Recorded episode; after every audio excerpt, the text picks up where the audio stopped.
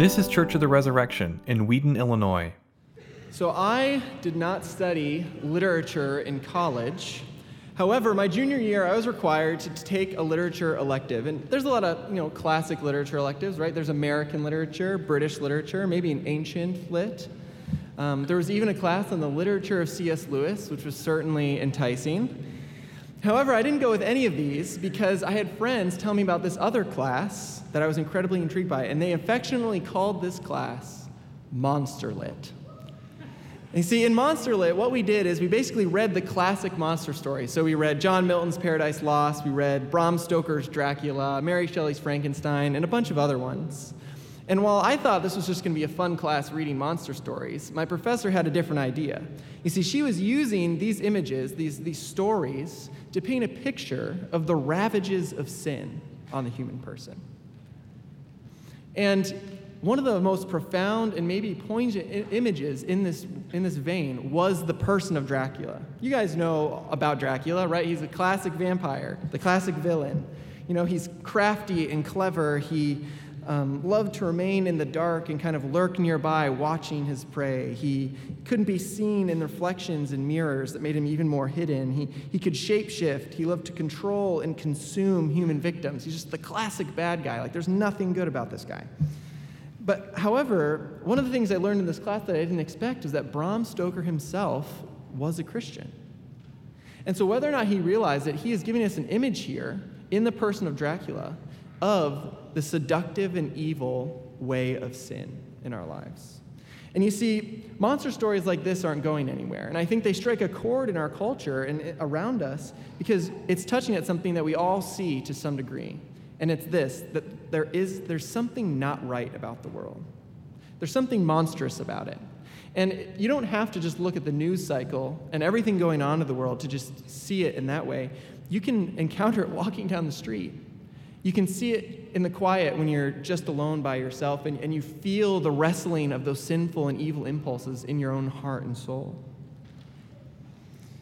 And you see, we might have those times where we, we start the week out really well, we feel really close to the Lord, we feel this, this strength to, to go on in the journey towards holiness, but then, you know, we hit the middle of the week or the end of the week, and we suddenly start to get sucked into sinful patterns and sinful habits that we thought we had left behind again. And, and it becomes this cycle that never seems to end. But you see, unlike the monster literature, in the passage that Paul was read for us from the book of Romans this morning, Paul's, you know, he's getting at this human struggle, this human problem with wrestling with sin. But unlike the monster literature, which normally does not end well for anybody, uh, Paul actually points us to the freedom, the way of freedom in the good news of the gospel. He doesn't leave us there. And so before we turn, I just want to say that this passage can be a bit confusing. You heard it read. If you read it too fast, you're going to get all twisted up. So here's, here's the, the path that Paul is pointing us towards on the way to freedom. First, he's going to tell us that the law is good.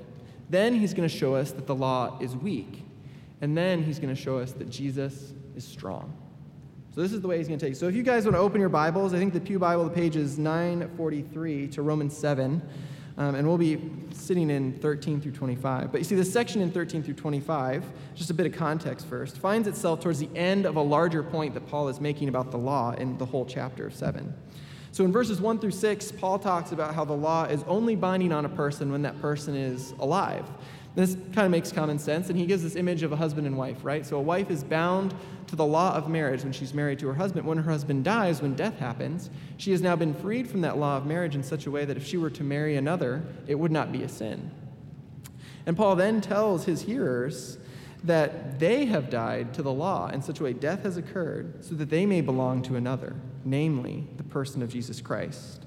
But then he goes on in verses 7 through 12 clarifying for us that the law is not the same thing as sin. We hear all the time about how we are freed from sin, but Paul's clarifying for us here that freedom from sin and freedom from the law aren't exactly the same thing. And he explains that because of the law, we're actually able to see sin as sin. We can name it. And in revealing it, it leads to our condemnation. And so this takes us all the way up to verse, verse 13, where he begins with this question Did that which is good then bring death to me? Good being the law. Is this a good thing? Did that bring death to me? And he emphatically answers his own, his own question, right? No, in no way. And so this is Paul's first point. in our journey towards freedom. And it's this the law is good. And I don't think it'd be incredibly shocking or novel for me to say that when we think of the law, the next adjective we use isn't normally good. You know, the law can be lots of different things, but good isn't always the one we go to. We can, we can think of the person who talks about the law too much, and they end up sounding like a legalist who only cares about obedience, but has no, no understanding of grace or mercy or faith, and so it becomes really crushing. Or maybe we can even take a step further back and, and look at law in the context of our country or in other countries. And we see unjust laws, laws that are not good, or we see laws that may be good or bad, but are twisted in such a way to bring about not good things. And so, law doesn't necessarily bring good. And, and if it's that way with just other laws that we see in everyday life, how much more is it that way when we talk about the law of God? And in fact, it's, it's the most human and original thing to rebel against the law of God. We don't want it, we don't think it's good. We, we push back against it. You know, right now in our culture, probably the loudest way this happens is, is the way culture is pushing back against God's law on marriage and sexuality. But it becomes even more subtle because as we're scrolling through our social media feeds, we suddenly can forget that the Lord commands us not to covet. And we're looking through our feeds and we're comparing our lives to these other people, and we see what they have and what we don't have, and we want that, and we don't have that. And we start to covet in our hearts. Or maybe in the busyness of life, in, in just the work, the school, the sports, all these extra activities, you get sucked into and forget that the Lord commands you to keep the Sabbath day holy. He commands you to rest. And so there's lots of other examples we can talk about here. There's lots of other things in which we find that we might give lip service to the law of God being good, but in a lot of ways in our lives, we don't live like it's good. But in all of these scenarios, it remains true that the law isn't the thing causing us to disobey. It's just naming that sinful tendency to disobey in us. So the law is a lot like a stop sign, right? If you just blow past a stop sign, you still broke the law. The stop sign's still standing there. You could be miles down the road, but that stop sign's still there reminding you, hey, you didn't stop. So, this, in point one, Paul tells us how the law is good. But here in point two, starting in verse 15, he points us to the next thing the law is weak.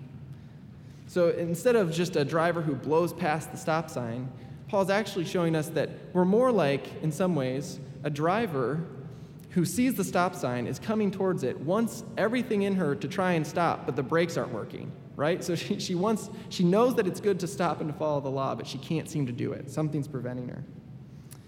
And so let's just read this section again, and this is the part that can be a lot.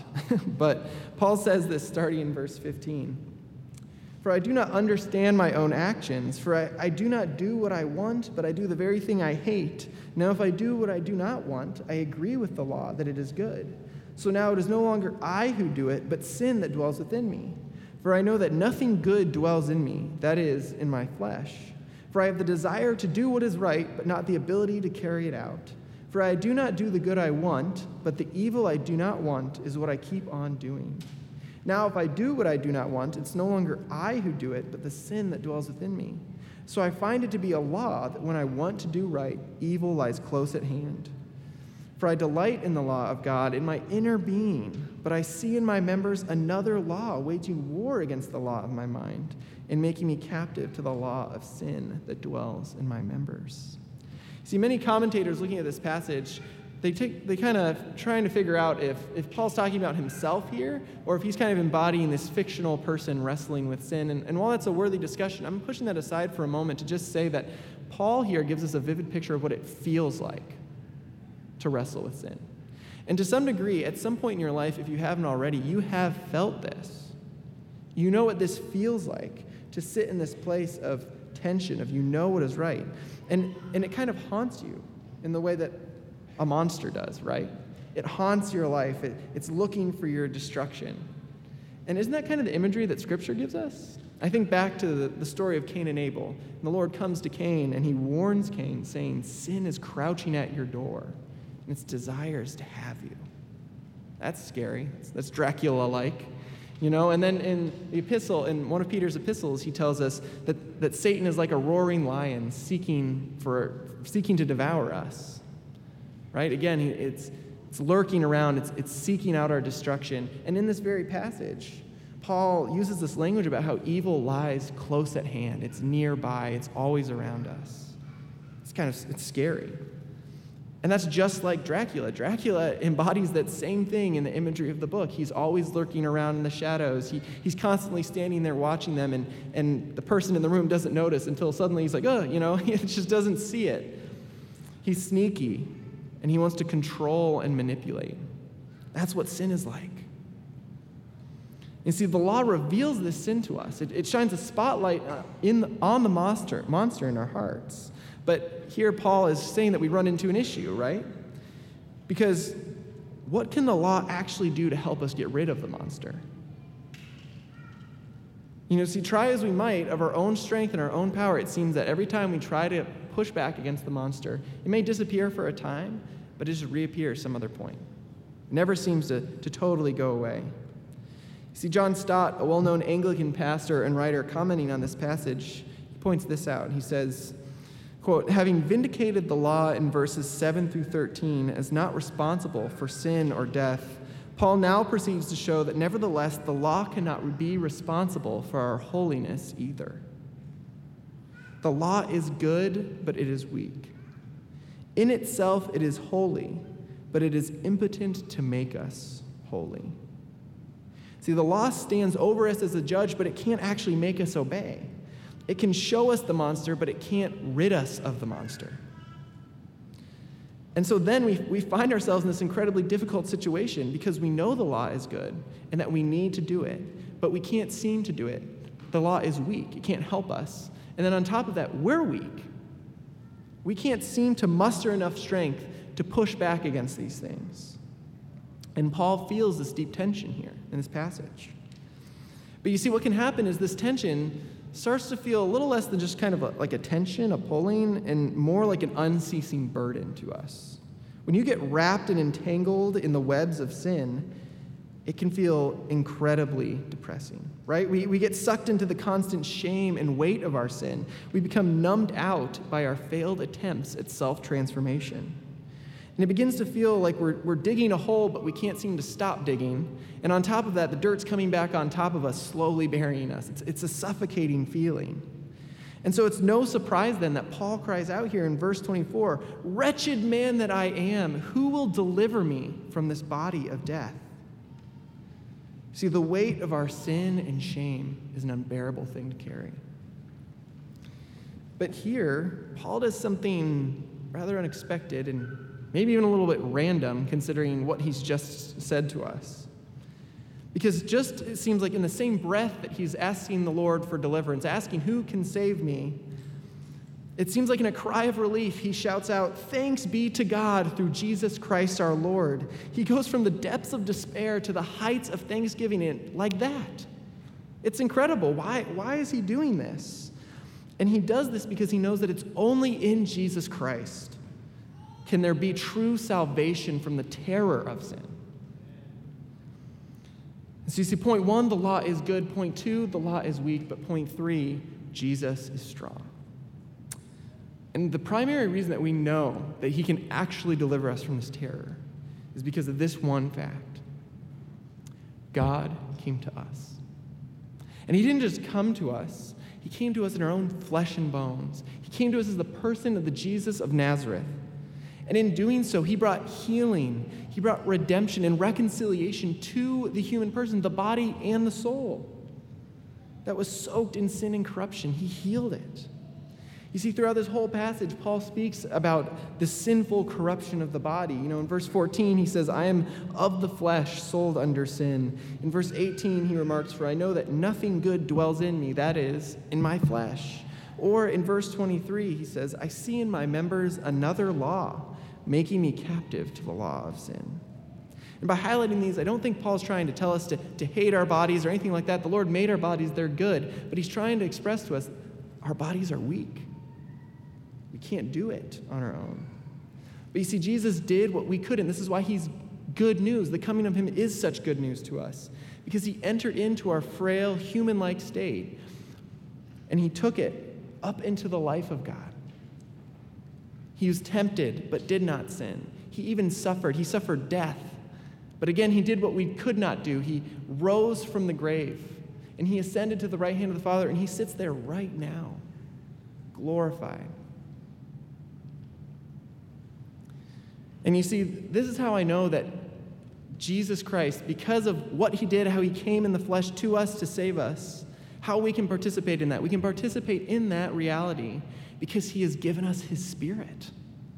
He doesn't just do it far off and in a distance, but he offers himself to us in the spirit.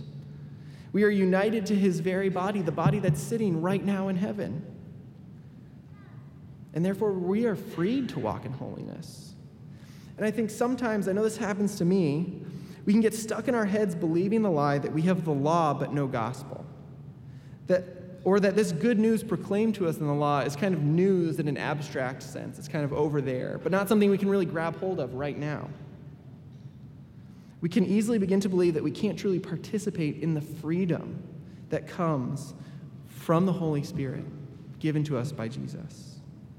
See, but in giving us this Holy Spirit, the Lord's Jesus' desire is to usher us into a new way of life. He didn't give us the Spirit and then just like, great, you're good. No, He wants you to move towards holiness. He wants you to move towards Him.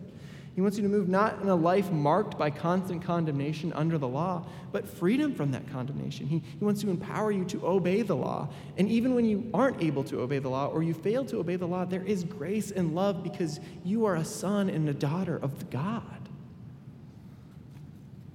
And you see, this chapter in Romans isn't the only place where Paul talks about this. He speaks about the law and the Spirit in 2 Corinthians 3. And he points to, to Moses receiving the Ten Commandments on Mount Sinai, right? The law. And you guys all know this story. It, it came with glory and thunder and lightning, and, and Moses saw the, the trails of the robes of the Lord as he passed by. And he comes down from the mountain in this, this glory of the Lord that he's been there for so long, and he's holding the law, and he's so bright, his face is so bright that the Israelites can't even look at him. And there's a cover your face, cover your face. We can't even look at you right now. We can't stand the light, right? And Paul looks at this story and he goes, if the, if the law came with this much glory, he asks this incredible question. He says, Will not the ministry of the Spirit have even more glory? And he continues on in 2 Corinthians uh, 3 17 and 18, saying, Now the Lord is the Spirit, and where the Spirit of the Lord is, there is freedom. We sang it just a little bit ago. And we all, with unveiled face, right? We, we don't need to cover our faces, beholding the glory of the Lord, are being transformed into that same image from one degree of glory to the next. For this comes from the Lord, who is the Spirit. See, the law is good. It reveals sin to us, but it's weak. It can't make us obey it. But in the power of the Holy Spirit, his desire is to transform us into that image of glory. See, he, Paul talks earlier in this passage about how the law is spiritual, but he is of the flesh. And what Jesus Christ did is he took our flesh up into the Spirit of God. He's making us spiritual as the law is, not by getting rid of our bodies, but by taking it up into the life of God. This is such good news. And you see, a few minutes ago, we, we saw how Scripture speaks about sin and evil as this thing that lurks and seeks after us, wants our destruction. And if the world, the flesh, and the devil has this type of tenacity and wants us with such anger and, and vigor, how much more does Jesus Christ, the lover of your souls, the creator of all the good things that He has given you, long and chase after you? He wants you to come to Him. He's coming to you. He doesn't want you to run away in shame. See, He died for you. He went down into the pits of hell because He wants you to be free. He wants you to experience the love, the joy, and the freedom that flow from His embrace. He wants you to be freed from the shame and the guilt that comes with being continually confronted by the law. He wants you to come and be healed from the ravages of sin. And He's offering Himself to you right now in this very place. See, Bram Stoker gives us this image of, of Dracula as this, this embodiment of sin and evil that's, that's coming for us, that, that wants to consume us. But Paul's pointing us to another image the Lamb. What could be less monstrous than that? A lamb that was slain before the foundations of the world for you. And so he offers himself to you at the table. He offers himself to you in the reading of the scriptures, and he offers himself to you in the prayer, ministry, and fellowship of his church. So come to him and find rest for your souls. You see, the law is good. It stands over us and shines a spotlight on our sin, but it cannot save us. Therefore, we cling to Jesus Christ, and through the ministry of his church, filled with the power of the Holy Spirit, we strive on in the battle against the monstrous spirits of the age. Doing so not with a hopelessness or sadness, but in joy and thanksgiving, knowing that Christ has defeated all of these powers of darkness with the light of his glory, the comfort of the Lamb of God. Therefore, do not lose hope, but trust in the freeing embrace of Jesus. In the name of the Father, and the Son, and the Holy Spirit. Amen.